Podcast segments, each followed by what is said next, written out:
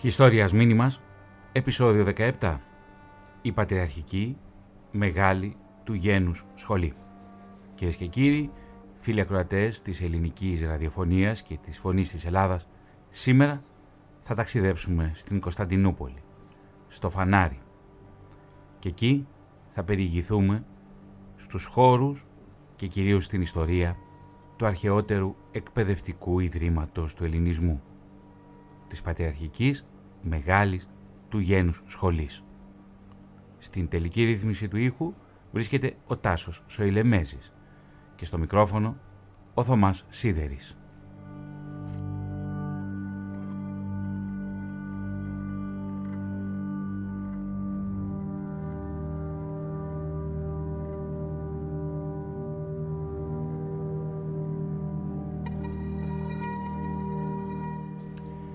Η ιστορία της σχολής χάνεται στα βάθη των αιώνων.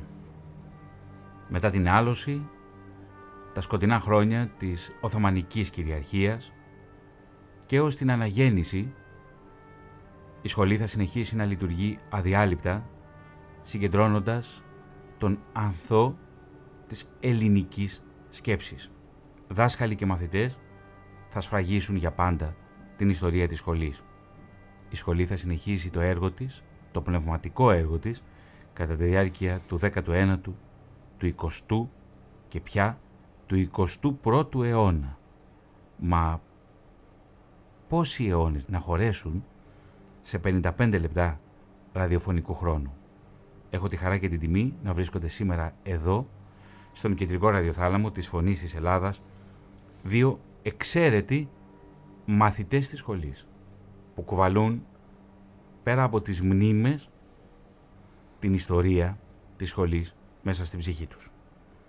Είναι ο κύριος Θεοφάνης Βασαγεώργης, απόφυτος του 1960 και ο κύριος Δημήτρης Δερβεντλής, απόφυτος του 1965 και οι δύο της δεκαετίας λοιπόν του 1960. Σας καλωσορίζω και τους δύο στην ΕΡΤ και στη Φωνή της Ελλάδας. Κύριε Βασαγιώργη, θα ήθελα να μας πείτε τις πρώτες μνήμες που έχετε από την σχολή. Δηλαδή, τις πρώτες εικόνες και τα πρώτα ερεθίσματα όπως αποτυπώνονται μέσα στην ψυχή σας. Χαίρετε κύριε Σίδερη. Ευχαριστώ για την πρόσκληση και θα προσπαθήσω να θυμηθώ ορισμένα πράγματα από τη μαθητική μου ζωή της Μεγάλης Σχολής οι πρώτες μνήμες είναι οι πρώτη, έχουν σχέση με το, την πρώτη επίσκεψη στη σχολή και το επιβλητικό κόκκινο κτίριο το οποίο αντίκρισα για πρώτη φορά το 1954. Ήταν μια επίσκεψη γνωριμίας των παιδιών που αποφύτησαν το Δημοτικό Σχολείο της Χαλκιδόνας και ήρθαμε στη σχολή για να έχουμε κάποια επαφή. Και το θυμάμαι παρόλο που έχουν περάσει σχεδόν 70 χρόνια. Η πρώτη εικόνα λοιπόν από τον απόφυτο του 1960 και ο λόγος τώρα στον κύριο Δημήτρη Δερβεντλή, απόφυτο του 1965. Κύριε Δερβεντλή, οι πρώτες εικόνες που έχετε από την Πατριαρχική Μεγάλη του Γένους Σχολή; Ευχαριστώ κύριε Σίδερ για την πρόσκληση. Οι, οι πρώτες εικόνες είναι καθοριστικές. Ξεκινήσαμε μικρά παιδιά τότε, ακόμα φορούσαμε κοντά παντελόνια και πήγαμε για πρώτη φορά στη σχολή. Εκεί μου κάνει εντύπωση κυρίως οι μεγάλες ηλικίες, οι τελειόφοιτοι, οι οποίοι ορισμένοι πλέον φορούσαν κοστούμια, φορούσαν γραβάτες και αισθανθήκαμε τόσο μικροί κοντά τους. Το σχολείο, όπως ακούσατε, είναι ένα επιβλητικότατο κτίριο το οποίο φαίνεται από πολύ μακριά. Όταν έρχεσαι ακόμα και με το καραβάκι από τον κεράτιο κόλπο, δεσπάζεις με την παρουσία του, με τα κόκκινα τούβλα του, με τους πυργίσκους του που μοιάζει κάστρο πολιτεία και με το αστεροσκοπείο που έχει πάνω στην κορυφή στον πύργο του. Είναι κάτι το ε, ξεχωριστό, ε, δεν θυμίζει σχολείο μόνο, είναι ένα πραγματικό αξιοθέατρο της Κωνσταντινούπολεως. Ένα αξιοθέατο που δεσπόζει στον κεράτιο κόλπο σας προκαλούσε δέος το σχολείο, αυτό το εντυπωσιακό κτίριο που σχεδίασε ο αρχιτέκτονας Κωνσταντίνος Δημάδης. Σίγουρα, σίγουρα. Είναι κάτι το ξεχωριστό, ε, είναι κάτι το οποίο ε, πρέπει να το δει κανείς, αλλά εκτός από το εξωτερικό και το εσωτερικό είναι υποβλητικό. Έχει μια φανταστική αίθουσα εκδηλώσεων η οποία ε, είναι κάτι το οποίο δεν μπορείτε να αυτό φανταστείτε με τυχογραφίες από αρχαίους, με τις αφιερώσεις και από τα ε, σημεία, τους πίνακες που έχει από τους δωρητές της σχολής, οι οποίοι είναι πάρα πολλοί και από τους πιο αξιόλογους ε, Κωνσταντινοπολίτες, αλλά και Ελλαδίτες. Νομίζω ότι στην ιστορία της σχολής αποτυπώνεται η ίδια η ιστορία του ελληνισμού, η ιστορία όλης της παιδείας του γένους. Ο Δημήτριος Ζώτος είναι σχολάρχης στην Πατριαρχική Μεγάλη του Γένους Σχολή και το Χιστόριας Μήνυμας συνομίλησε μαζί του. Και ακούμε τώρα τον κύριο Ζώτο να μας περιγράφει τη μακραίωνη ιστορία της σχολής, τα σημαντικότερα στοιχεία τα οποία οικοδομούν την ιστορία της από την άλωση της πόλης και μέχρι τον 19ο αιώνα. Η Πατριαρχική Μεγάλη του Γιάννου Σχολή ιδρύθηκε το 1454, ένα χρόνο μετά από την άλωση της Κωνσταντινούπολης. Ο ιδρυτής της σχολής μας ε, ήταν ο Γεννάδιος ο Σχολάριος, ο Πατριάρχης, ο οποίος ε, με τα προνόμια που του είχε παραχωρήσει ο πορθητής Σολτάνος Μωάμεθ επανειδρύει την Πατριαρχική Μεγάλη του Γιάννου Σχολή. Η σχολή βέβαια αρχικά ε, λειτουργεί με ένα καθαρά εκκλησιαστικό πρόγραμμα και με σκοπό να ε, συγκροτήσει ξανά την ε, Ρωμαϊκή Ομογένεια στην Κωνσταντινούπολη. Ε, σημαντική χρονολογία για τη σχολή είναι η δεκαετία του 1650 όπου βλέπουμε την μετάκληση του Θεόφιλου Κορυδαλέα ενός εκπαιδευτικού κληρικού ο οποίος ε, με το πρόγραμμα που εντάσσει στη σχολή ε, με τις νεοαριστοτελικές αρχές αλλάζει τον τρόπο λειτουργίας του σχολείου δημιουργείται ένα πιο μοντέρνο σχολείο με δυτικές αρχές και με τον τρόπο αυτό προσελκύει έναν μεγάλο αριθμό μαθητών. Ε, στη Μεγάλη του Γιάννου Σχολή ε, βλέπουμε επί τέσσερις περίπου αιώνες ότι ε, οι σχολάρχες είναι κληρικοί. Το σχολείο είναι από την, υπό την επίβλεψη του Πατριαρχείου και ακολουθείται ένα μοντέρνο αλλά και εκκλησιαστικό πρόγραμμα. Σημαντικές φυσιογνωμίες έχουν περάσει από τη Μεγάλη του Ιωάννου Σχολή, μεταξύ των οποίων υπήρχαν λόγοι, πατριάρχες, άνθρωποι που χάραξαν την πορεία της ομογένειας και το κυριότερο είναι που έχει εφαρμοστεί ένα ιδιαίτερο πρόγραμμα το οποίο καθοριζόταν από ειδικές επιτροπές. Στη Μεγάλη του, του Γιάννου Σχολή έχουν φοιτήσει ε, πολλοί μαθητές από τα πέρατα της Μικράς Ασίας, από τον ελλαδικό χώρο, από ελληνικά νησιά ε, τα οποία τα μπορούμε να τα δούμε στα μαθητολόγια ε, της σχολής. Ε, μπορούμε να πούμε ότι έχει δημιουργηθεί μια φαναριώτικη σχολή, μια σχολή ε, ανθρώπων φωτισμένων, ανθρώπων που έχουν προσφέρει πολλά στην ομογένεια, ε, αλλά βέβαια η σχολή αλλάζει χαρακτήρα με την ίδρυση της τουρκικής δημοκρατίας, όπου η σχολή βέβαια εντάσσεται στο τουρκικό πρόγραμμα, στο τουρκικό εκπαιδευτικό πρόγραμμα, και κατατάσσεται στην κατηγορία των μειονοτικών σχολείων όπου και ο εκάστοτε ηλικιάρχης στη συνέχεια είναι λαϊκός αλλά και τα παιδιά βέβαια ε, είναι μόνο οι πολίτες. Στη συνέχεια θα ακούσουμε τον κύριο Ζώτο να μας μιλάει για, τα, για τους σημαντικότερους σταθμούς της Πατριαρχικής Μεγάλης του Γένους Σχολής κατά τη διάρκεια του 20ου αιώνα. Θα ήθελα να πω κυρίες και κύριοι ότι με τον κύριο Δερβέντλη και με τον κύριο Βασαγιώργη μας συνδέει μια μακρόχρονη φιλία και συνεργασία, η οποία αποτυπώθηκε σε ένα ντοκιματέρ μεγάλου μήκους, σαν τους γλάρους πάνω από τον κεράτιο, όπου στο κέντρο αυτής της ταινίας τεκμηρίωσης βρίσκεται η σχολή, όμως στο πλαίσιο βρίσκεται η Κωνσταντινούπολη των δεκαετιών 50 και 60. Και στη συνέχεια έχουμε μια δεύτερη ταινία τεκμηρίωσης στην πραγματικότητα με νέο υλικό αποκλειστικά αυτή τη φορά επικεντρωμένο στην πατριαρχική μεγάλη του Γένου Σχολή. Και εκεί μιλάει και ο σχολάρχης που ακούσαμε προηγούμενα. Κύριε Βασαγιώργη, θυμάστε το πρώτο μάθημα. Θυμάστε τους συμμαθητές σας. Μπορείτε να μας πείτε πώς ήταν η μέρα, μια μέρα στο σχολείο ως μαθητής. Θυμάμαι φυσικά το πρώτο μάθημα και την πρώτη είσοδο της στη σχολή πώς άλλαξα τμήμα από, αγγλικά, από γαλλικά στα γαλλικά επειδή ήταν οι φίλοι μου, οι άλλοι, οι συμμαθητές μου ήταν όλοι στα, ε, στα αγγλικά και εγώ είχα η μητέρα μου με είχε στείλει στο γαλλικό τμήμα γιατί αγαπούσα τα γαλλικά και άλλαξα με έναν τρόπο που, δεν, που σχεδόν είμαι παράνομο να πούμε. Θέλω όμως πριν ξεκινήσω σε αυτά να πω δύο λόγια και να επικεντρωθώ στο ρόλο της μεγάλης σχολής. Βέβαια είναι το αρχαιότερο εκπαιδευτήριο εν λειτουργία, ελληνικό εκπαιδευτήριο. Αλλά ο ρόλος της είναι πολύ περισσότερο σημαντικός.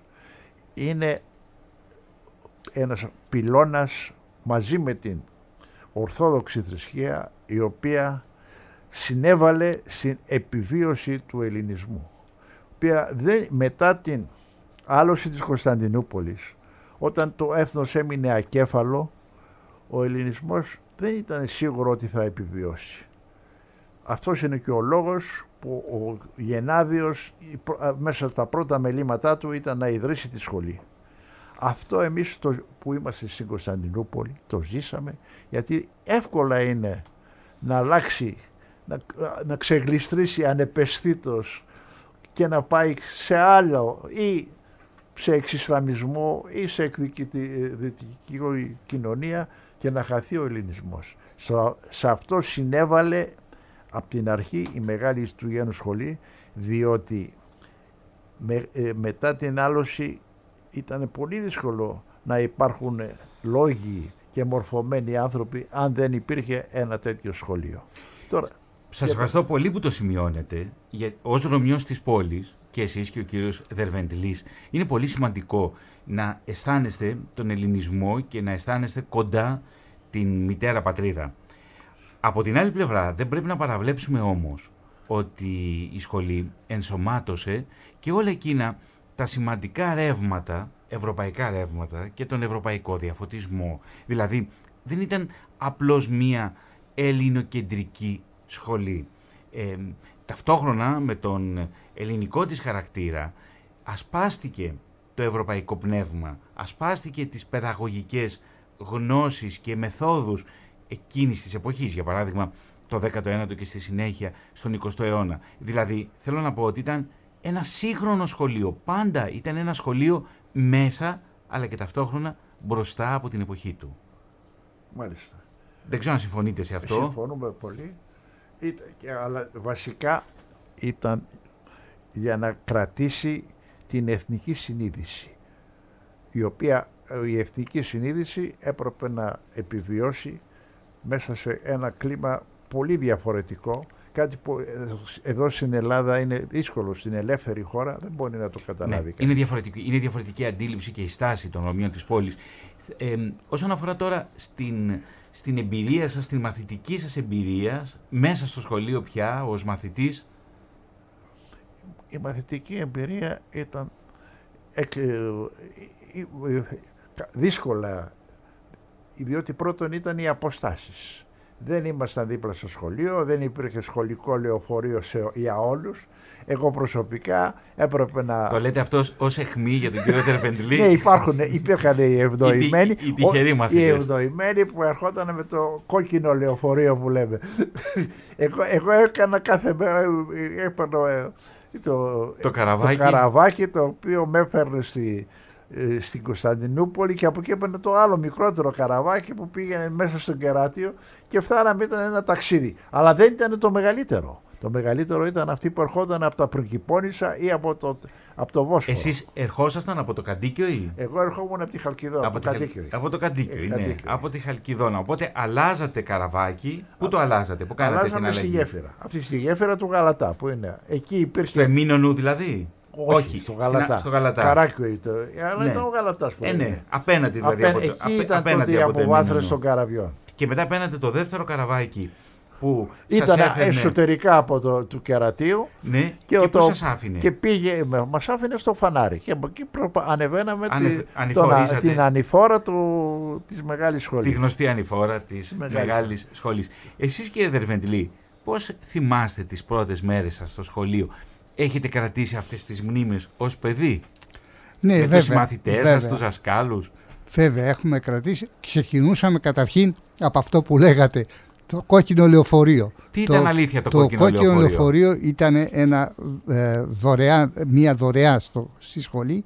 Ήταν ένα, ε, ένα σκάνια βάμπης, μεγάλο λεωφορείο, το οποίο ξεκινούσε από τα, τα τάβλα, από το Κουρτουλούς και έφτανε ε, κα- κάνοντας διάφορες στάσεις, μαζεύοντας τα παιδιά τα, και έφτανε έξω από το Πατριαρχείο. Εκεί έκαμε στάση και μετά εμείς ανεβαίναμε αυτή την φημισμένη ανηφόρα της σχολής η οποία όταν χιόνιζε ήταν μεγάλο πρόβλημα και να την ανέβεις αλλά και να την κατέβεις και φτάναμε στη σχολή. Ε, στη σχολή, κοιτάξτε, ε, είχαμε ένα ωράριο ως εξής. Ξεκινάγαμε 8.30 ώρα τα μαθήματα μέχρι τις 1 και μισή κάναμε στάση τότε, πηγαίναμε για φαγητό, είχε μία ε, και καντίνα αλλά και μία αίθουσα που τρώγαμε, φέρνανε από το σπίτι φαγητό τα παιδιά ή όποιος ήθελε αγόραζε και από την καντίνα. Μετά αρχίζαμε πάλι το μαθήματα γύρω στις, ε, μία και, ε, γύρω στις 2 και μισή και συνήθως 4 η ώρα πάλι παίρναμε το λεωφορείο και φεύγαμε. Ε, τώρα, στα, αν θέλετε να σας πω και για τα μαθήματα, Βέβαια. εκτός από τα ελληνικά, κάναμε βέβαια και τουρκικά, είχαμε και ξένες γλώσσες, είχαμε τμήμα γαλλικών και αγγλικών και ανάλογο όποιος ήθελε διάλεγε μία από τις δύο γλώσσες. Είχαμε ιστορία στα τουρκικά, είχαμε μαθηματικά, χημεία, φυσική, όλα αυτά ήταν στα ελληνικά και μπορώ να σας πω ότι το επίπεδο γενικά ήταν πολύ υψηλό. Είχαν αρκετές απαιτήσεις, είχαμε πολλούς, πολύ καλούς καθηγητές και μετά ε, είχαμε το εξής, ε, είχαμε δύο τμήματα. Το ένα ήταν το φιλολογικό λεγόμενο και το άλλο ήταν το επιστημονικό. Εγώ α, πήγα στο φιλολογικό η οποία είχε μία ε, κατεύθυνση προς το πιο θεωρητικά μαθήματα ενώ το επιστημονικό σε ετοίμαζε για ε, πιο επιστημονική μόρφωση. Υπήρχαν δηλαδή δύο διαφορετικές κατευθύνσεις Κατευθύνσεις. στο ναι. σχολείο. Ε, κύριε Βασαγιώργη, μπορείτε να θυμηθείτε μερικούς καθηγητές που σας ενέπνευσαν; Αρκετούς καθηγητές θυμάμαι. Ο πρώτος ήταν ο, ο διευθυντής της σχολής, Ο τότε ο διευθυντής. τότε διευθυντής, ε, ο Γιώργος Δικταπάνης, αυστηρός, σοβαρός, μεθοδικός. Α, ε, Ήταν από την πρώτη γυμνασίου και μαθαίναμε αρχ- α, η αρχή των, για τα αρχαία ελληνικά. Άρα Ξεκίνησε. ήταν φιλόλογος. φιλόλογος.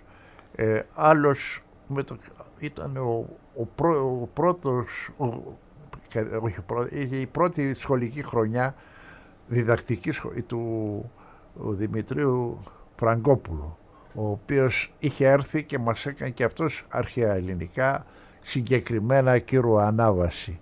Βέβαια, μετέπειτα υπήρχαν και άλλοι καθηγητές που μπο- και φιλόλογοι, φυσι- ε, μαθηματικοί, ο, όπως ο Αλέξανδρος Αλεξανδρίδης, ο, ο Κότσογλου, ο, καλά αυτός που ήταν κορυφή και ήταν και καθηγητής όλων των άλλων καθηγητών περίπου, ήταν ο Εμίλιος Καρούσος, ο οποίος ήταν φυσικός. Δίδασκε φυσική, πειραματική, με- σε υψηλό επίπεδο. Είχε ειδικά, γινόταν πειράματα και αυτό ήταν κάτι το ξεχωριστό για τη μεγάλη σχολή. Και η Ας σχολή σας- διαθέτει- Πριν, τε- πριν τελειώσω, Να, η- να σημειώσω μόνο, αν μου επιτρέπετε, κύριε Βασαγιώργη, μια που το αναφέρετε, ότι η σχολή διαθέτει ένα εξαιρετικό εργαστήριο φυσικών επιστημών. Ένα εργαστήριο φυσικής, το οποίο αποτελεί πρότυπο αυτό το εργαστήριο, όχι μόνο για την Κωνσταντινούπολη, για την πόλη των πόλεων, αλλά και για την Μητέρα Ελλάδα δηλαδή. Δεν υπάρχει αυτό το εργαστήριο φυσικής. Δεν υπήρχε τότε όταν πρωτοδημιουργήθηκε κάτι αντίστοιχο. Ούτε σε ανώτατο εκπαιδευτικό ίδρυμα της χώρας. Κύριε Σίδερη, αυτά που υπάρχουν τώρα δυστυχώς είναι ένα μέρος. διότι η μεγάλη σχολή υπέστη βανδαλισμούς το Σεπτέμβριο του 1955 και δυστυχώς τα, τα όργανα του εργαστηρίου και όχι μόνο της φυσικής γιατί θυμάμαι εγώ βέβαια ήμουν και ήμουν σε μικρότερη τάξη υπήρχαν συλλογές μέχρι συλλογές πεταλούδες, συλλογές πετρωμάτων διάφορα ήταν, τα οποία αυτά καταστράφηκαν σε μεγάλο βαθμό το, τη βραδιά 6 με 7 Σεπτεμβρίου του 1955. Κύριε Δερφενεντιλή, κάνατε πειράματα, πραγματοποιούσατε πειράματα στο μάθημα της φυσικής. Ναι, βέβαια, βέβαια. Και μπορώ να σας πω ότι ε, οι αίθουσες αυτές ήταν κάτι που δεν νομίζω ότι υπάρχουν σε πάρα πολλά σχολεία. Δηλαδή ήταν κυρίως σε, στον επάνω, τον τελευταίο όροφο της σχολής. Ε, γινόταν πειράματα φυσικής, είχαμε όργανα αρκετά, αλλά βέβαια ήταν πολύ καλύτερα πριν το 1955, το οποίο εμείς δεν το προλάβαμε. Οι μνήμες δυστυχώς... Μπορώ να πω ένα, για ένα πείραμα. Βέβαια. Εμείς πραγματοποιήσαμε εκεί, ήμασταν τελειόφοιτοι, προτελειόφοιτοι, το πείραμα του Φουκώ, της περιστροφής της γης με το εκρεμές του Φουκώ. Το εκρεμές, το, περίφημο το περίφημο, αυτό στην αίθουσα της, ε, του αμφιθεάτρου της φυσικής στη Μεγάλη Σχολή. Μαζί με τις μνήμες, τις μαθητικές μνήμες, ξυπνούν και οι μνήμες των Σεπτεμβριανών αλλά και των απελάσεων που στιγματίζουν μια και για πάντα τη ζωή των Ρωμιών της πόλης. Και προτείνω κύριοι από τον Κεράτιο να πάμε μια βόλτα, ένα ταξίδι στο Βόσπορο, μέσα από τη θάλασσα, στο Βάλς του Βοσπόρου. Τη μουσική υπογράφει ο Χρήστος Τσιαμούλης.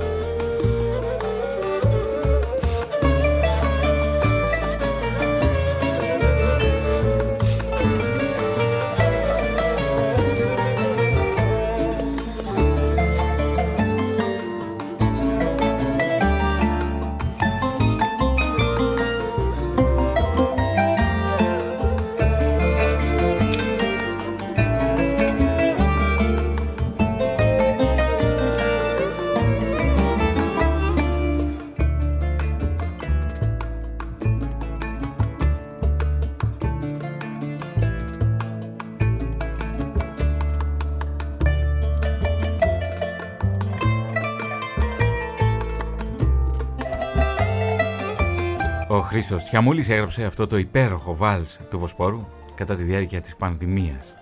Θα πάμε τώρα ξανά στην Κωνσταντινούπολη και εκεί θα συναντήσουμε τον σχολάρχη της Πατριαρχικής Μεγάλης του Γένους Σχολής, τον Δημήτρη Ζώτο, ο οποίος στο σημείο αυτό μας περιγράφει, μας μιλάει για τις σημαντικότερες στιγμές της σχολής κατά τη διάρκεια του 20ου αιώνα. Ήταν ένας αιώνας δύσκολος όσον αφορά στις ενωτουρικές σχέσεις, η μικρασιατική καταστροφή, η συγκρότηση του τουρκικού κράτους, του εθνικού κράτους και στα τα γεγονότα. Τα Σεπτεμβριανά και οι απελάσεις του 1964 και αργότερα όλα τα γεγονότα τα οποία συμβαίνουν στην Κύπρο και επηρεάζουν άμεσα την κοινότητα των Ρωμιών της πόλης. Ένας αιώνας που θα στιγματίσει την Ρωμαϊκή κοινότητα. Δημήτρης Ζώτος. Οι αρχές του 20ου αιώνα ήταν χρόνια τα οποία η μεγάλη σχολή είχε έναν μεγάλο αριθμό ε, μαθητών.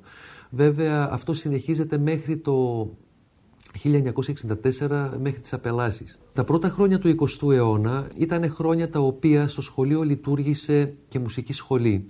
Είναι πολύ σημαντικό αυτό, διότι ε, μουσικές σχολές ε, δεν βλέπουμε και πάρα πολλές, με σκοπό να φοιτήσουν παιδιά τα οποία θα εξυπηρετήσουν τα αναλόγια των ε, ναών μας. Το 1925 όμως το σχολείο, όπως ε, προανάφερα, ε, αλλάζει και κάποια τρόπο λειτουργίας, κάποιο τρόπο λειτουργίας όπου εντάσσονται τα σχολεία, όλα τα ομογενειακά σχολεία στο τουρκικό εκπαιδευτικό σύστημα το οποίο στη συνέχεια τα σχολεία μας θα βάζει στην κατηγορία των μειονοτικών σχολείων και στα πλαίσια της αμοιβαιότητας. Ε, αυτά τα πλαίσια βέβαια κατά κάποιον τρόπο περιορίζουν τη λειτουργία του σχολείου. Σκεφτείτε ένα σχολείο το οποίο ε, λειτουργούσε με δικό του πρόγραμμα και προσέλκυε μαθητές από ε, πολλά σημεία ε, όπου ζούσαν Έλληνες. Ε, με τον τρόπο αυτό βέβαια ε, αυξάνονται τα μαθήματα των τουρκικών, προστίθονται τα μαθήματα της τουρκικής ιστορίας, γεωγραφίας, μαθήματα εθνικής ασφαλείας ε, και ούτω καθεξής. Και όπως ε, και κατά όλο τον 20ο αιώνα, ε, μετά το 1925 βασικά, λειτουργούν όλα τα σχολεία μας με αυτόν τον τρόπο. Το 1964 είναι μια πολύ σημαντική χρονολογία το σχολείο μας, όπου με τις απελάσεις των Ελλήνων φεύγουν πολλές οικογένειες. Ως αποτέλεσμα και ο αριθμός των μαθητών από 450 σε μία δεκαετία μειώνεται σε 170. Η πτωτική πορεία συνεχίζεται μέχρι τη δεκαετία του 90 όπου βλέπουμε ο αριθμός των μαθητών να έχει πέσει ε, και σε 7-8. Σημαντική στιγμή για το σχολείο μας είναι το 1992, διότι για μία δεκαπενταετία, όπως γνωρίζουμε όλοι τα προβλήματα της ε, Κύπρου, τα προβλήματα που έχουν δημιουργηθεί στην Κύπρο, αντανακλούν και στην ομογένεια με αποτέλεσμα η μεγάλη σχολή να μην ε, έχει διευθυντή από το 1976 μέχρι το 1992. Είναι πολύ δύσκολα χρόνια για το σχολείο, αλλά το 1992 διορίζεται ε, Έλληνας διευθυντής, ο οποίος μέχρι το 2007 κάνει πολλά πράγματα στο σχολείο μαζί με τη σχολική εφορία και ε, μαζεύουν πολλούς μαθητές και αναζωογονείται η σχολή. Γι' αυτό το λόγο θα έλεγα το 1925, το 1964 και το 1992 που είναι πολύ σημαντικές χρονολογίες για την ιστορία της Μεγάλης Φυγιανού Σχολής. Αυτές λοιπόν είναι οι σημαντικότερες στιγμές της σχολής κατά τη διάρκεια του περασμένου αιώνα. Κύριε Δερβεντλή, εσείς ως μαθητής ζήσατε τις απελάσεις του 1964. Ήσασταν τότε μαθητής στην πρώτη τελευταία τάξη. Και εσείς κύριε Βασαγιώργη τη ζήσατε, αλλά είχατε αποφυτίσει όμως ε, το 60. Κύριε Δερβεντλή, η οικογένειά σας έμεινε τελικώς στην Κωνσταντινούπολη, έτσι; Μάλιστα. Πώς ήταν εκείνα τα χρόνια; Κοιτάξτε, εμείς Εκείνες οι μέρες καταρχάς. στη σχολή το ζήσαμε πολύ δραματικά, διότι ξαφνικά όταν άρχισε το 1964 να φιλορροεί η Κωνσταντινούπολης και μαζί με τις οικογένειες φεύγανε πλέον και οι συμμαθητές μας, εκεί που ήμασταν μια τάξη των 60 παιδιών, ξαφνικά έβλεπες είχαμε μείνει μια φούχτα και δεν ξέραμε και τι μας ξημερώνει. Ήταν τραγικό, φεύγανε οι συμμαθητές, δεν ξέρανε πού πηγαίνανε, με τι, τι μέλλον θα είχαν, σε ποιο σχολείο θα πηγαίνανε. Εμείς πάλι που είχαμε μείνει κοιταζόμασταν τι αποτέλεσμα θα έχει όλο αυτό το πράγμα. Ήταν όντως τραγικές στιγμές, διότι ε, ξαφνικά είχαμε μείνει μια φωχτά παιδιά. Ξέρετε κάτι κύριε Δεβεντιλή, μελετώντας αρκετά ερευνητικά και έχοντας κάνει πολλά ραδιοφωνικά ντοκιματέρ τόσο για τα Σεπτεμβριανά όσο και για τις απελάσεις ραδιοφωνικά ντοκιματέρ εδώ στην ελληνική ραδιοφωνία τηλεόραση.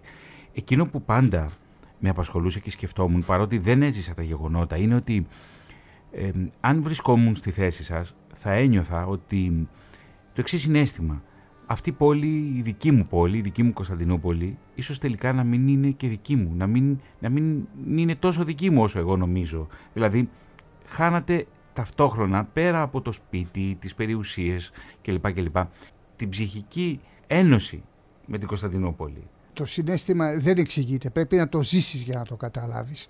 Διότι δεν ήταν μόνο ότι έφευγαν οι συμμαθητές, το όλο κλίμα το να στο δρόμο να μην μπορείς να μιλήσεις, να σου κάνουν παρατήρηση όταν ακούς, να σου ακούνε να μιλάς ελληνικά, ε, να βλέπεις κάθε μέρα να βγαίνουν λίστες στις εφημερίδες ανθρώπων οι οποίοι, τους, τους οποίους είχαν υποαπέλαση. Αυτό όλο σου δημιουργεί πολύ άσχημο ένα συνέστημα ε, και δεν ξέρεις σε τι φταίξαμε εμείς. Και πολλοί από τους ανθρώπους που έφευγαν τότε από την Κωνσταντινούπολη έρχονταν για πρώτη φορά στην Ελλάδα, δηλαδή έβλεπαν για πρώτη φορά την Ελλάδα. Ναι, σίγουρα. Έφυγαν και καθηγητές, κύριε Δερβέντιλη, δηλαδή σε, αυτό τον, σε αυτή την πορεία πια της φυγής από την πόλη, της αποξένωσης. Ε, έχουμε και καθηγητές οι οποίοι υποχρεωτικώς εγκαταλείπουν τη σχολή. Κοιτάξτε, αυτό, το οι απελάσεις του 1964 ναι. αφορούσαν κυρίως τους Έλληνες υπηκόους. Ναι. Οπότε όποιος ήταν Έλλην υπηκόος έφευγε. Αλλά τι γινόταν, επειδή οι οικογένειες ήταν μεικτές, ακολουθούσαν και οι Τούρκοι υπήκοοι, διότι η μητέρα μπορεί να ήταν Ελληνίδα, ο πατέρας να ήταν τουρκικής υπηκότητας και δημιουργόταν ένα ρεύμα εκτός από τις μερικές χιλιάδες των Ελλήνων ακολουθούσαν και άλλοι τόσοι που είχαν την τουρκική υπηκότητα και δημιουργόταν ένα μεγάλο πρόβλημα ε, και ψυχολογικό και οικονομικό και ε, μια ανομοιογένεια που δημιουργούσε όλο αυτό το πρόβλημα. Ήταν ένα ε, μια ψυχολογική καταπίεσης που την αισθάνθηκε στο πετσί της η Ρωμιοσύνη τότε. Και έχετε πολύ δίκιο ακριβώς όπως θέτετε το πλαίσιο. Και εσείς το ζείτε ως μαθητής. Και μάλιστα ως μαθητής, ο οποίος την επόμενη χρονιά θα έδινε εξετάσεις και το Πανεπιστήμιο. Το 65 αποφυτίσατε.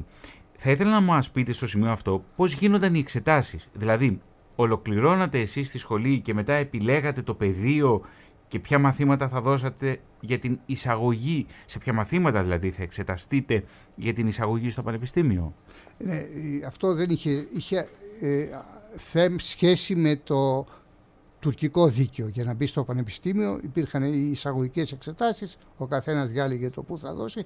Ε, το, στο σχολείο τελειώναμε, δίναμε τις εξετάσεις για να πάρουμε το απολυτήριο του γυμνασίου ηλικίου και εν συνεχεία πηγαίναμε και όποιος ήθελε έδινε τις εισαγωγικές εξετάσεις για το Πανεπιστήμιο. Ήταν δηλαδή ξεχωριστό. Ξεχωριστό. Καμία σχέση δεν είχε το ένα με το άλλο. Εσείς δώσατε εξετάσεις το 65 ή το 66 για το Πανεπιστήμιο; Στο 66. Το 66 και ε, φοιτήσατε σε ποια σχολή του Πανεπιστημίου; Στην Ανωτάτη Εμπορική. Στην Ανωτάτη Εμπορική. Εσείς κύριε Βασαγιώργη ολοκληρώσατε τον κύκλο σπουδών σας στη σχολή του 1960 και στη συνέχεια; Θα ήθελα προηγουμένως να πω ότι εμένα, οι γονείς μου ήταν ο ένας Έλληνας υπήκος και η μητέρα μου είχε τουρκική υπηκότητα. Τι έγινε λοιπόν, Ήμασταν λοιπόν, τέσσερις και ο αδερφός μου, ε, τα παιδιά είχαμε τουρκική υπηκότητα. Τελικά ο πατέρας μου απελάθηκε παρόλο που ήταν πάνω από 65 χρονών τότε, απελά, ήρθε στην Ελλάδα με, με, μια βαλίτσα τα ρούχα του και ε, ε, ισοτιμία σε σε δραχμές το ποσό που το επιτρέψανε να φέρει ήταν 500 δραχμές. Αυτό ήταν η, η ισοτιμία περίπου. Και εμείς μείναμε στην Κωνσταντινούπολη, ο αδερφός μου ήρθε πρώτος και μετά ήρθα εγώ στην Ελλάδα. Ε, φάνηκε ότι πια ο τόπος αυτός δεν ήταν για μας. Και έχουμε το φαινόμενο να, ε, να διαχωρίζονται εγώ, εγώ οι οικογένειες. Υπηρετούσα, ε, ως, πριν από αυτό δηλαδή, μέχρι το 62-63, δεν φανταζόμασταν ότι θα, θα εγκαταλείπαμε την Κωνσταντινούπολη. Εσείς μετά το τέλος των σπουδών σας μετά στη σχολή τέλος δώσατε εξετάσεις για το πανεπιστήμιο; εξετάσεις, είχα μπει στο τουρκικό πανεπιστήμιο. Δεν είχα μπει όμως στον κλάδο που ήθελα. Είχα μπει σε, σε κλάδο ιστορία τέχνης, τον οποίο ήθελα εγώ να πάω να αλλάξω. Τελικά όμως σκέφτηκα να κάνω πρώτα την στρατιωτική μου θητεία, γιατί έτσι έπρεπε να γίνει και να γυρίσω να ξαναμπω στο πανεπιστήμιο. Τελικά όμως το διάστημα αυτό έγιναν τα, το θέμα του Κυπριακού, οι απελάσεις και αναγκαστήκαμε και ήρθαμε στην Ελλάδα. Το 65. Το 65. Ολοκληρώσατε εκεί τη θητεία, τη στρατιωτική ναι, θητεία; Ναι, βέβαια την, την, την ολοκλήρωσα. Ε, ολοκλήρωσα γιατί δεν μπορούσα να, να πάρω διαβατήριο και να έρθω στην Ελλάδα, γιατί ήρθα με τουρκικό διαβατήριο στην Ελλάδα. Κύριε Δερβεντλή, να γυρίσουμε στην ε, πατριαρχική μεγάλη του γένους σχολή. Στην τελευταία τάξη, ε, στην τελευταία τάξη του γυμνασίου, τότε πόσες τάξεις είχε η σχολή; Ήταν τρία χρόνια γυμνάσιο, τρία χρόνια λύκειο. Τρία χρόνια λύκειο. Τότε στο, στην τελευταία τάξη γινόταν κάποια αποχαιρετιστήρια τελετή αποφύτησης; Πώς, πώς θυμάστε εσείς την τελευταία όχι, χρονιά; Ειδικά επειδή είχε μεσολαβήσει όλο αυτό. Είχε μεσολαβήσει, είχαν μεσολαβήσει οι απελάσεις. Όλα αυτά τα γεγονότα, Ναι, οι βέβαια. απελάσεις, ε, δεν, είτε- δεν υπήρχε ε, διάθεση για τέτοιο πράγμα. Γενικώς όμως συνηθιζόταν στη σχολή να κάνει αποχαιρετιστήριο, ε, μια αποχαιρετιστήρια γιορτή για τους μαθητές. Κύριε Βασαγιώργη. Θα πω κάτι προσωπικό. Το, εμείς, ε, εγώ αποφύτησα το 1960. Ε, δεν είχαμε αποχαιρετιστήρια τελετή κλπ. Αλλά συνήθως στα λύκεια της εποχής εκείνης ανέβαζαν κάποια αρχαία τραγωδία. Και ήταν ε, ε, μετα- σε μετάφραση βεβαίως, ήταν και τα παρθεναγωγεία. Ε, ε, τη χρονιά αυτή θα ανεβάζαμε εμείς ως μεγαλοσχολείτε το Φιλοκτήτη, την τραγωδία Φιλοκτήτη. Ε, κα- όλο το χειμώνα είχαμε τι πρόβες και τα λοιπά, τα χωρικά και, και, θα, πε- και ενώ τελ, ήμασταν έτοιμοι μόλις τελειώσει η χρονιά να γίνει, ξεσπάει 27 Μαΐου το πραξικόπημα και ρί- που πέφτει ο Μεντερές. Οπότε σε τέτοιες καταστάσεις στρατιωτικός νόμος και Στρατιωτικός νόμος του απαγορεύσεις κλπ. 1960. Το ναι. Αυτό είναι το 1960. Και είναι, ο, το 1960 θα σηματοδοτήσει μετά και έναν κύκλο στρατιωτικών πραξικοπημάτων Μάλιστα. μέχρι και το τελευταίο. Νομίζω είναι συνολικά από το 1960 μέχρι και το 2015, αν δεν κάνω λάθος, είναι πέντε πραξικοπήματα. Και απόπειρες. Έχει γίνει και, απόπειρες ναι. πραξικοπήματα. Άλλα βελούδινα, άλλα λιγότερο βελούδινα κλπ. Εγώ τα, κλπ. τα ζήσα προσωπικά το. Εσείς το ζήσατε και από ζήσαμε. μέσα, Ή- ζήσατε ως ήμασταν- στρατιώτης. Ήμασταν τελειόφοιτοι της μεγάλης σχολής. Είδα αυτές τις γέφυρες του κερατίου που βλέπετε, που υπάρχουν δύο γέφυρες στο, ή- για- ανοίγανε, ανοίξανε έτσι σαν πόρτε για να μην μπο- έρχονται οι, οι διαδηλωτές να μην περάσουν από την πλευρά, από την παλαιά πόλη προς το πέρα. Ε, Εί- Είδα γεγονότα τα οποία ήταν πρωτόχρονα για, για μας δηλαδή, μοναδικά. Αυτό ήταν το πραξικόπημα.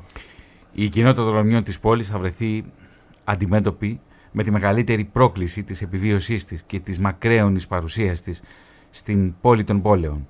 Και στο σημείο αυτό, ο σχολάρχης της Πατριαρχικής Μεγάλης του Γένους Σχολής μας μιλά για τη σύνδεση της σχολής με το Πατριαρχείο και φυσικά για το εργαστήριο φυσικών επιστημών το οποίο έχουμε μνημονεύσει προηγούμενα. Η Πατριαρχική Μεγάλη του Γιάννου Σχολή, λόγω του ιδρυτού της, ε, έχει πάντοτε έναν δεσμό ε, με το Οικουμενικό Πατριαρχείο και με τον εκάστοτε Οικουμενικό Πατριάρχη. Ο ιδρυτής ε, της σχολής μας είναι ο πρώτος Οικουμενικός Πατριάρχης ε, μετά την άλωση της Κωνσταντινούπολης. Και βλέπουμε στα επόμενα χρόνια ότι οι σχολάρχες έχουν αναλάβει ε, κληρική υπό την ε, καθοδήγηση και μετά τον διορισμό ε, του, οικουμενικού, ε, του εκάστοτε Οικουμενικού Πατριάρχου. Το σχολείο μας ε, και στις ημέρες μας έχει άρτιες σχέσεις ε, με το Οικουμενικό Πατριαρχείο και τον ε, κύριο κύριο Βαρθολομαίο, ο οποίος το ενδιαφέρον του πάντοτε ε, το δείχνει στο σχολείο. Δηλαδή δεν είναι μόνο το ενδιαφέρον του, είναι και η αγάπη του και η στοργή του, είναι κάτι που το νιώθουμε. Νομίζουμε πως ε, έχει μια ιδιαίτερη θέση η Πατριαρχική Μεγάλη του Γιάννου Σχολή για τον Οικουμενικό μας Πατριάρχη και αυτό το ε, βλέπουμε στα μάτια του και το νιώθουμε με την αγάπη του. Το σχολείο μας ακόμα ε, κρατάει το όνομα Πατριαρχική Μεγάλη του Ιαννού Σχολή. Είναι το όνομα αυτό ε, καθορισμένο στις αρχές του 19ου αιώνα γιατί είχε διαφορετικά, διαφορετικές ονομασίες η σχολή μας αλλά εδώ και 200 χρόνια περίπου ε, χρησιμοποιούμε το όνομα Πατριαρχική Μεγάλη του Γιάννους ε, Σχολή. Η σχολή μας μνημονεύεται στις πατριαρχικές λειτουργίες με το, μαζί με την ε, Θεολογική Σχολή της Χάλκης. Είναι κάτι πολύ σημαντικό. Ε, δείχνει το πόσο σημαντική είναι η σχολή και η προσφορά της για το Οικουμενικό μας Πατριαρχείο. Όσον αφορά για τα εργαστήρια της σχολής, ως γνωστόν το, σχολείο, το κτίριο που λειτουργεί σήμερα το σχολείο είναι, ε, έχουν γίνει τα εγγένεια το 1882. Τα εργαστήρια για την εποχή εκείνη ήταν ε, πολύ μοντέρνα και πλήρης εξοπλισμένα. Τα εργαστήρια αυτά ακόμα διατηρούνται. Ε, έχουμε το φυσίο, το χημείο, την αίθουσα της βιολογίας με τα όλα εργαλεία τα οποία είναι απαραίτητα για να γίνει το μάθημα.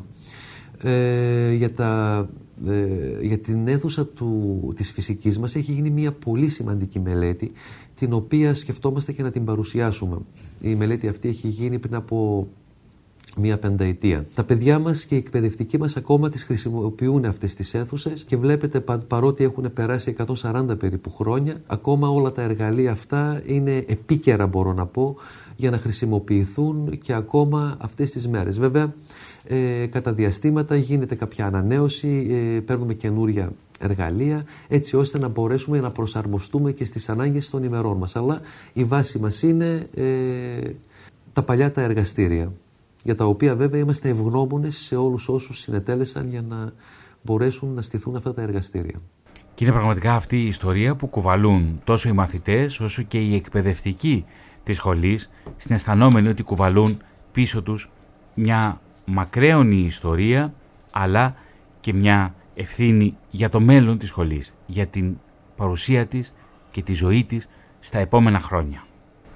Η Πατριαρχική Μεγάλη του Γένους Σχολή είναι το αρχαιότερο εν ενεργεία ελληνικό εκπαιδευτικό ίδρυμα και σημείο αναφοράς του Κωνσταντινοπολίτικου πανοράματος.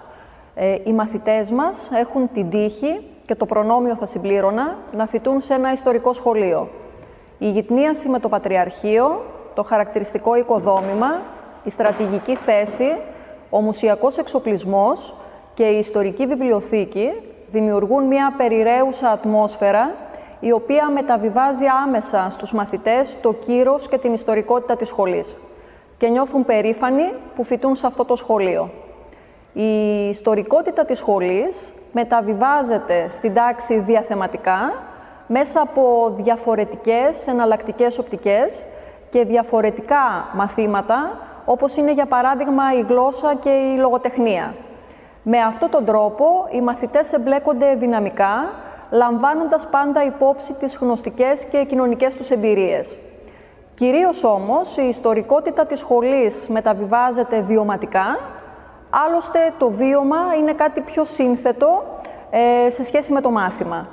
Σε κάθε περίπτωση οι μαθητές ε, αντιλαμβάνονται τον εαυτό τους ως μέρος της μακραίωνης ιστορίας της σχολής και κυρίως ως μέλος της μεγάλης οικογένειας της μητέρας σχολής.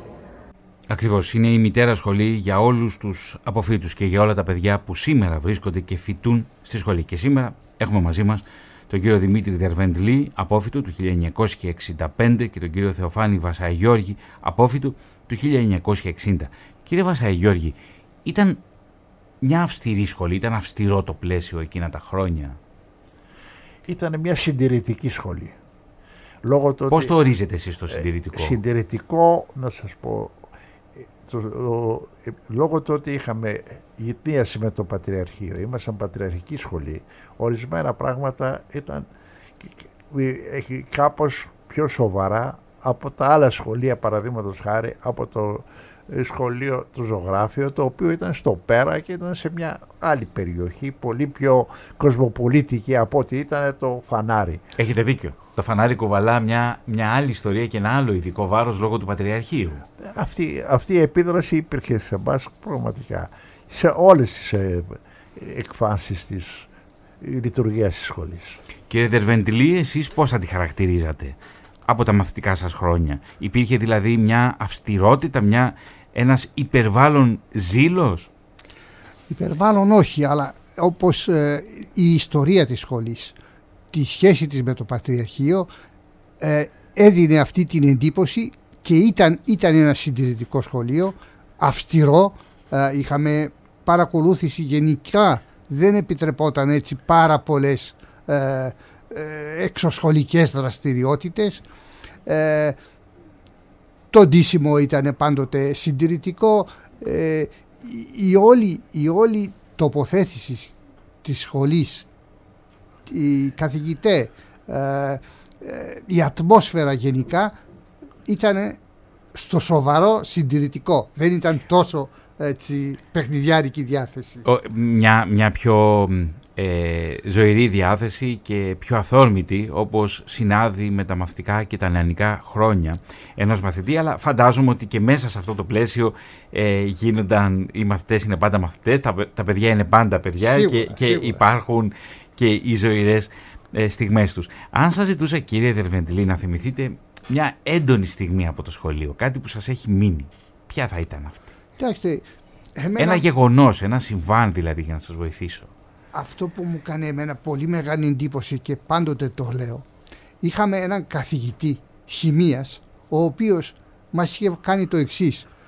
Ε, εάν δεν ήξερε το μάθημα και φοβόσουν μη σε βγάλει και πάρει έναν κακό βαθμό είχες το δικαίωμα να το δηλώσεις στον καθηγητή και του έλεγες κύριε εγώ θέλω σήμερα να μεταχειριστώ το δικαίωμά μου τότε δεν ε, τη γλίτωνες. Δεν σε έβγαζε στο μαθήμα. Πόσες φορές όμως μπορούσες να Μία φορά το χρόνο. Α, μία φορά το μία χρόνο. Φορά το Ένα δικαίωμα μόνο. Ένα μία δικαίωμα. ζωή και τέλος. Και βέβαια αν εκείνη την ημέρα δεν είχε σκοπό να σε βγάλει στο μάθημα και εσύ πριν το μάθημα σηκωνόσουν και έλεγες Κύριε, το δικαίωμά μου, το έχανες το δικαίωμα. Αν, γιατί δεν ήσουν σίγουρος εάν θα σε βγάλει ή όχι. Πάντως ήταν κάτι το περίεργο. Δεν το είχα δει σε άλλο καθηγητή. Ήταν καθηγητής χημίας, λεγόταν Κασαπίδης.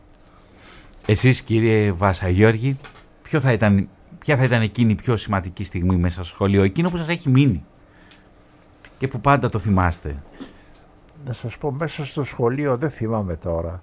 Θυμάμαι όμως ότι κινδύνευσα σοβαρά ως, για να, κατά τη διαδρομή προς τη σχολή. Σας είπα προηγουμένως ότι... Ότι ξεκινούσατε από το Καντίκιο. Από το Καντίκιο. Μία φορά με μία ναι μέσα σε αυτό το καραβάκι σε μεγάλη θαλασσοταροχή γιατί υπήρχε εκεί στην Κωνσταντινούπολη και στο Μορμαρά υπάρχουν και θαλασσοταραχές έσπασαν όλα τα, τα παράθυρα του από το καραβάκι από το καραβάκι μπήκε το νερό και παρολίγο δηλαδή ήμασταν αν έκανε μια δεύτερη ναι. κλίση ναι. θα είχαμε πήγει αυτό το θυμάμαι τώρα πέρασαν 60 τόσα χρόνια. Οι καλοκαιρινές διακοπές άρχισαν, φαντάζομαι, πότε τελειώνει, πότε ολοκληρωνόταν το εκπαιδευτικό έτος στη σχολή; Ε, τέλος ε, Μαΐου τελείωνε και ξεκινάγαμε καλοκαιρινές, ε, μετά ξεκινάγαμε πάλι Σεπτέμβριο, τέλος Σεπτεμβρίου. Τα καλοκαίρια κύριε Δερβεντιλή στην πόλη πώς ήταν; Ε, Εμείς είχαμε ένα εξοχικό στα Πριγκυπώνησα, στην Πρίκυπο συγκεκριμένα και πηγαίναμε εκεί. Ε, ήταν ωραία, ήταν ξένιαστα. Ε, τα πριγκυπώνησα ειδικά δεν είχαν τότε αυτοκίνητα καθόλου. Είχαν τα αμαξάκια, πήγαιναμε βόλτες με τα ποδήλατα. Ήταν ωραία, ήταν καταπράσινες περιοχές και απήχανε όλο και όλο μία ώρα από την πόλη.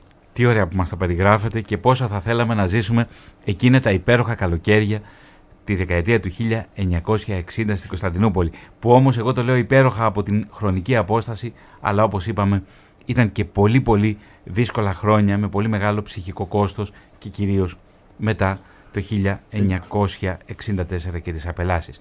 Κυρίες και κύριοι, στο σημείο αυτό ολοκληρώνεται αυτό το ραδιοφωνικό ντοκιματέρ στη Φωνή της Ελλάδας, στο παγκόσμιο ραδιόφωνο της ΕΡΤ για την Πατριαρχική Μεγάλη του Γένους Σχολή. Θα ευχαριστήσω θερμά τον κύριο Δημήτρη Δερβεντλή και τον κύριο Θεοφάνη Βασαγιώργη, μαθητές της σχολής, άνθρωποι, δύο άνθρωποι που αγαπούν τη σχολή, που αποτελούν, είναι μέλη του συνδέσμου των Εναθήνες Μεγαλοσχολητών και θα ολοκληρώσουμε αυτή την εκπομπή με το μουσικό θέμα και με το τραγούδι που ακούγεται στην ταινία σαν τους γλάρους πάνω από τον κεράτιο που έχουν γράψει οι δυνάμεις του Αιγαίου, τραγουδούν ο Νίκος Γράψας και ο Χρήστος Τσιαμούλης. Τα λόγια στο τραγούδι αυτό έχει γράψει ο Ομιλών και είναι μια ταινία η οποία έχει βραβευτεί Πολάκης. Το πρώτο βραβείο το πήρε στο Λονδίνο το 2020. Μετά ακολούθησαν άλλα βραβεία. Στο φεστιβάλ της Ιεράπετρας, στο Διεθνές Φεστιβάλ της Ιεράπετρας, δύο βραβεία. Και έχει λάβει επίσης και δύο βραβεία μουσικής. Ακούμε λοιπόν αυτό το τραγούδι. Ταξιδεύουμε όλους τους ακροατές, τους απόδημους Έλληνες στην Κωνσταντινούπολη, από το Μαρμαρά ως τον Κεράτιο. Κυρίες και κύριοι, ευχαριστούμε θερμά για την ακροάση. Από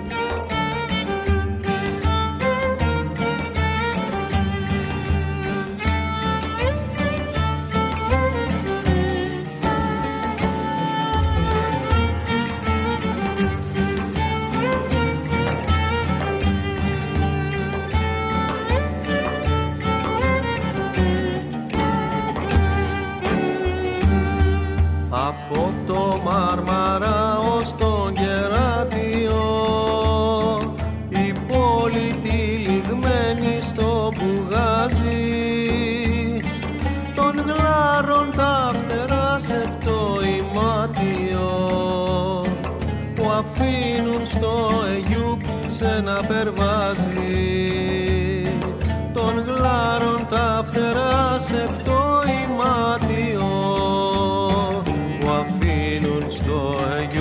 σε να περβάζει. Ρίξε τα μαλλιά σου πίσω να σε δω να σ' αγαπήσω. Να σε δω να σ' αγαπήσω. Ρίξε τα μαλλιά σου πίσω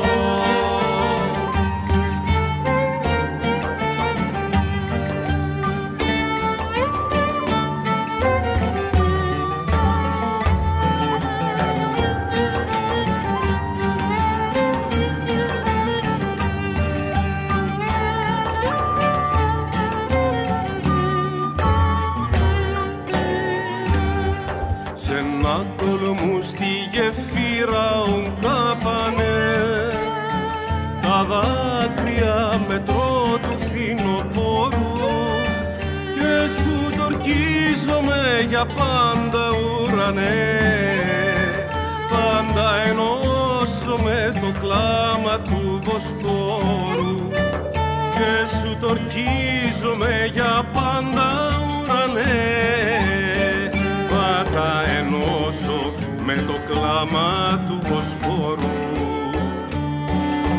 Παναγιά μου δώσ' της χρόνια σαν της λεμονιάς τα κλόνια σαν της λεμονιάς τα κλόνια Παναγιά μου δώσ'